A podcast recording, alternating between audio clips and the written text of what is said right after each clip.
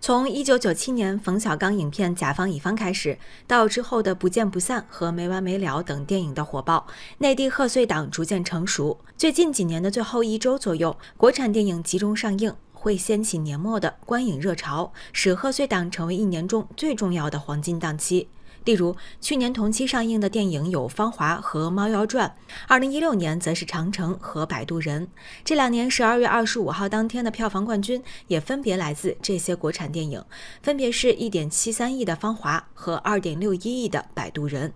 对比这样的票房盛况，今年贺岁档就显得有些冷清。从十二月二十五号单日总票房收入一点零七亿来看，这个成绩已经是近八年来的最低点。从单个影片来看，票房前两名的《海王》和《蜘蛛侠：平行宇宙》也都是好莱坞大片，国产片表现不佳。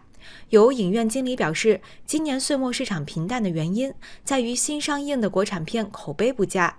对比去年《芳华》七点六的评分，今年同期上映的《天气预报》只有四分，《武林怪兽》更是只有三点九分。而领跑档期的《海王》已经上映二十天，票房仍有上升空间。《蜘蛛侠：平行宇宙》评分已达八点八分，成为年度最佳动画电影的候选。由此可见，随着观影行为的成熟，电影映后口碑对上座率和票房的影响显得日渐关键。中国电影报副总编辑张劲峰分析。今年的十二月贺岁档，国产片是小院，进口影片呢相比之下写的比较强。像海王这样的影片，包括十一月份的毒液，像这样的影片，按照以往的一个市场预测来讲，它不可能达到一个十八九亿这么高的一个票房。但是因为国产片的整体偏弱，所以给了这两部影片很大的一个市场空间，让它的档期放得很长，它的个市场的消化度呢也完成的比较好。